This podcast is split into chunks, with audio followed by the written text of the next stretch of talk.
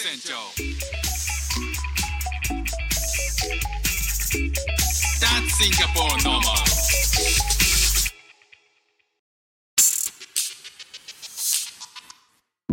どうもフック船長です。シンガポールで3歳と4歳の息子の子育てをしている主婦です。このチャンネルは子育ての話や英語学習海外生活で面白いと感じた日本との文化や価値観の違いそこから改めて感じた日本のすごいところなんかをお話ししております。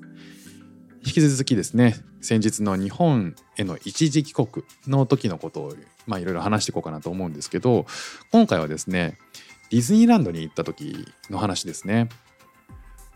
あの子供が生まれてからディズニーランドって行ってなかったんですよ。で、まあ、今回一時帰国を一時帰国で、まあ、東京に行くことになったので、まあ、せっかくだから行こうという話になりました。であの息子たちは当然ディズニーランドも初めてですし、えーまあいろいろ行きたかったっていうのもあってですね、まあ息子たちを連れてどんな反応するのかなっていうのもあって、まあ、上の子5歳で下の子4歳でまあそろそろいいだろうみたいなこともあってまあさすがにね、あの大きなアトラクションは乗れないまでも、まあ、小さいものとかね乗れる、まあ、身長制限がないものないものとかはいけるだろうなっていくつかあるなっていうのもあったんでまあ行ってきたという感じなんですけどただね大きな問題が一つあってえっ、とうちの息子たちミッキーマウス知らないんですよね。キャラクターとしてはうちあのミッキーが書いてあるあの絵がミッキーの絵柄が書いてある T シャツを本人たち着てたりとかねしますしえっとなんかお土産でもらったディズニーランドでのお土産でもらったお皿なんかプラスチックでできてるので子供たちが使いやすいっていうことで子供たち使ってるんですよね。ただそのキャラクターがミッキーマウスかどうかっていうのはまああの息子たちにとって見ると、まあ、気にするとこじゃないよっていう。あの前の放送でも話したんですけどスヌーピーの絵柄が描いた T シャツもあるんですよ。でミッキーの絵柄が描いた T シャツもあるんですねでどうも息子たちはその両者を混乱して多分ガッチャンコしちゃってえーとどっちもスミッキーって言ってたんですよねでそのスミッキーがまあもう架空のねそのキャラクターである、えー、と犬とネズミがドッキングしちゃったそのフュージョンしちゃったスミッキーっていう存在しかおそらくまあ息子は知らない。でディズニーランドにはその、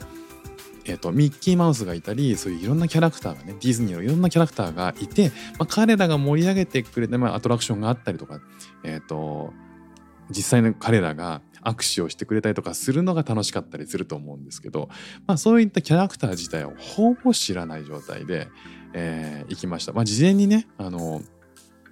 予習を兼ねてディズニープラスにの登録をして、えー何回かいろんなコンテンツ見たんですけど、まあ、それでもね今息子たちがハマってるのはスタジオジブリと 隣のトトロなんですよね じゃあなんでディズニーランド行くんだよっていう話は、まあ、やっぱりこうせっかくなんでということで、えー行ってきたわけなんですよね。じゃあそんなキャラに無知のその4歳児5歳児が行くとどうなるかっていうことなんですけどまああの101匹ワンちゃんは、まあ、見てたんですよ。であともう一つ唯一ベイマックスこれは、えー抑えましたあの事前に見たんですよね。なのでその2つの存在は知っていると。なのでまああの新あのディズニーランドに入ってすぐあのゲートの上の方にすごいこうあの漫画チックなイラストで、えーまあ、出迎えてくれる絵があってその中に101匹ワンちゃんの絵が描かれていて、えー下の息子がですね「あ101匹ワンちゃんだ!」って喜んでましたね。おおそうなんだよそうなんだよよかったなんか事前に打ち合わせ事前に予習しといてよかったなっていうふうに、まあ、恩恵をね預かって、えー、幸先いいなというふうに思いましたでじゃあもう行こうでこんなのがさいっぱいいるからさって言ったんですけど、まあ、それでまず入ってねあのすぐにあの出てきたのはシンデレラ城ですね。シンデレラ城大きなお城があってほら見て見て見てあれねシンデレラ城って言うんだよ。すごいよね。息子たちは寄らずにスルーですよね。全く反応を示さなかったですね。であのその日は結構炎天下でまあ体力消耗するなって今日一日結構大変だなとか思ったんであのまあ大人もね結構そんなにそのアトラクションからアトラクションまでを悠々と歩けるような感じではなくてやっぱり日陰を探しながら休み休み行かないとこれ本当にこう熱中症になりそうだなっていう感じだったんで、まあ、できるだけですねあのアプリを見ながら今ってアプリすごいですねディズニーランドのアプリ。なんかダウンロードしてでマップになって、まあ、Google マップのディズニーランド版みたいのがあってそれで現在地を押すと、まあ、今いる場所が出るわけですね。でその中から周りの施設とか検索したいものをこう選べるんですよね。例えばレストランっていうのを押したら近くのレストランが全部出るっていう。で今の混雑状況とかも全部出るんですよね。あとアアトラクションもどのくらい並んでるとかが全部出るんであここは並んでないなここは並んでるなとかってじゃあ並んでないところで子供が乗れそうだから行こうかとかっていう風にできたのでめっちゃくちゃ便利でしたね。もしそのあの行く方がいてアプリ知らなかったよっていう方いたらもう絶対おすすめです。でちょっと話それたんですけどあのアトラクションは案の定めっちゃくちゃ困りました。というのもあの乗れないものをスルーしながら乗れるものでかつ息子がテンションが上がるものを探すのがめちゃくちゃ大変っていうことで。でここで頼ったのがまずあの園内を移動できる電車ですね。もうディズニーキャラクター関係ないんですよね。でその電車でその恐竜が昔いた時のあのなんかこう化石みたいになって骨が採掘されているところみたいなのがあってそこを通ったりとかして昔の、えー、アメリカの開拓時代のなんかこう様子みたいなのを見ながらねあの行くわけなんですよ。まあ大人は楽しいですよね、それなりに。ただね、一切キャラクター出てこないんで、これ別にディズニーじゃなくてもなみたいなふうに思ったんですけど、まあね、あの電車が好きっていうことでね、子供たち。電車が好きだっていうことで、ディズニーランドに来てまた電車に乗るっていう。ここに来るまでにすでに電車乗ってきてるんですよ。京葉線に。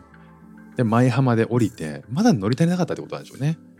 でも電車に乗って、まあ満足。5万円のね、あの満面の笑みでしたけども。で、そっから降りる時に、えー、ちょっとちらっと船が見えたんですよね。あ今度また船あるからあの船乗ろうよ楽しそうじゃんって言ったら長男がね船は嫌だって怖いってそうですかとじゃあ他のもの探すしかないねまあその時はねまだ元気あったんでねじゃあその次何のアトラクションに乗るかっていうのでいろいろまあアプリを探しながらアプリで見ながらえー、いろいろ探してたら今度はあのダンボのダンボってのはゾウゾウのキャラクターのダンボってキャラクターいるじゃないですか。あれのえっ、ー、とこういい感じでぐるぐる回るやつがあってでそれいけるんじゃないかなと思ってあほらほらほらダンボいるよダンボあれ乗んない？って言ったらうまいこと,、えー、と喜んでくれてあじゃあ乗ろっかってなったんですよね。で、えー、まあ息子たちにとってそのダンボはダンボではないんですよ。象の乗り物なんですよね。でまあなまあ何でもいいからダンボ象の乗り物に乗ろうよって。であのゾウさんああいいね。なんかゾウさんの乗り物乗ろうよって言って乗って、えー、まあそれはねあのまあ楽しかった。それなりに楽しかった。子供を操作できたりとかして楽しかったんですよね。で、また次何乗ろうかって、いろいろ近くでいろいろ見て、えー、ああでもない、こうでもないって言ってたら、全部キャラクターものは却下されまして、次乗ったのはメリーゴーランドですよね。もう馬だらけのメリーゴーランドに、もう馬車とかなかったかな多分全部馬なんですよね。でその乗り物に乗る乗るっていうのはまあ基本的に馬に乗るからっていう、えー、イメージでさっきは象だったけど今度は馬に乗るっていう。ディズニーランドのキャラがないものにあえて乗に行くっていうことでまあそれもねあの喜んでもらいました。写真撮ったりとかしてね。まあこれはこれでいいやと。傘ついてるから日陰にもなるからね。まあ親的にも良かったっていうことで。で、えーそれが終わったらですねあのトイレに行きたいということでトイレ行ったんですよ。そしたらえっ、とじん、えー、と長男が、えー、と母親えっ、と自分でトイレに行ってたんですよね。で次男が僕と2人だったんですよ。であのーそしたらですねなんとあのーキャストのえっ、と衣装を着た女の人が青い服のね女の人があのスタッフスタッフがちょっと「すいません道通ります」っていう感じで誘導されてさーっと歩いてきたんですよね遠目から。でこっちどんどん向かってきていろんなね周りのあの人たちが「わー!」って手振っていたりしてでその女の人はなんかこう手振って「あーありがとうありがとう」みたいな感じなんですよね。で出ていくあのその控室からなんでしょうねそこから出ていくっていう、まあ、僕の僕と息子のほんと前を横切ったんですよ。でもシンデレラだったんですよねそれが。でシンデレラバーッと通り過ぎて「わあシンデレラいたよ」って言ったんですけど、まあ、シンデレラっていう知識ないんですよね息子。だから通り過ぎたシンデレラっていうのは、まあ、基本的に着飾ったお姉さんっていうそんな認識でしたね。でまあそのあのその後はねあの近くにミッキーハウスがあってですね。であのまあシンボリシンボルですよね。こうディズニーランドではって言ったらミッキーで。ミッキーのお家があるって、まあ、僕はあの子供が生まれる前に妻とそこ行ってですねあのミッキーマウスにお腹を触ってもらうっていうで写真撮ってもらうってことでやったんですよ。まあ行きたいなーっていうことで、まあ、ミッキーのお家だったら別に年齢制限も関係ないですしあ近くだし行こうよ行こうよってなったんですけどミッキーハウスは行きたくないって長男に言われましたね。別にミッキーのミッキーハウスってミッキーのお家行きたくないっていうどういう理由かは分かんないですけど断固拒否されましたね。でまあそんなねあのー中で唯一知っていたベイマックスだけは一番なんとか並んで35分ぐらいかな並んでベイマックスには乗れたっていうキャラクターものでアトラクションで喜んでもらえたのが唯一ベイマックスでしたね。でまあそんなこんなで、えーおお土産も買って帰ってまあ、うん、それなりに、えー変なこう間延びする時間もなく、えー楽しめたかなとは思います。まあとにかく暑かったたんでそんなにね遅くまでもいられなかったあの用事があったりとかもしたんでまああの5時ぐらいには帰りましたかね。で、えーなんとですねその息子たち今その後に、えーいろんな、えー妻の妻のいとこがディズニー好きだったりするんで、えー実家に帰った時に妻の実家に帰った時にそのいとこたちからいろいろミッキーマウスの情報とかね教えてもらって、えーそれでようやくミッキーマウスっていうのが世界的に有名な、えーキャラクターだということをようやくね把握したようですね。で最近は、えー次ディズニーランドに行ったらミッキーハウスに行きたいということを口癖のように言っております。あの予習は叶わなかったんですけど復習でまさか、えー次のディズニーランドに行きたいという希望を息子から聞くことになるっていうことで、まあ、第2回目ねいつになるか分かんないですけどちょっと楽しみだなというふうに今から、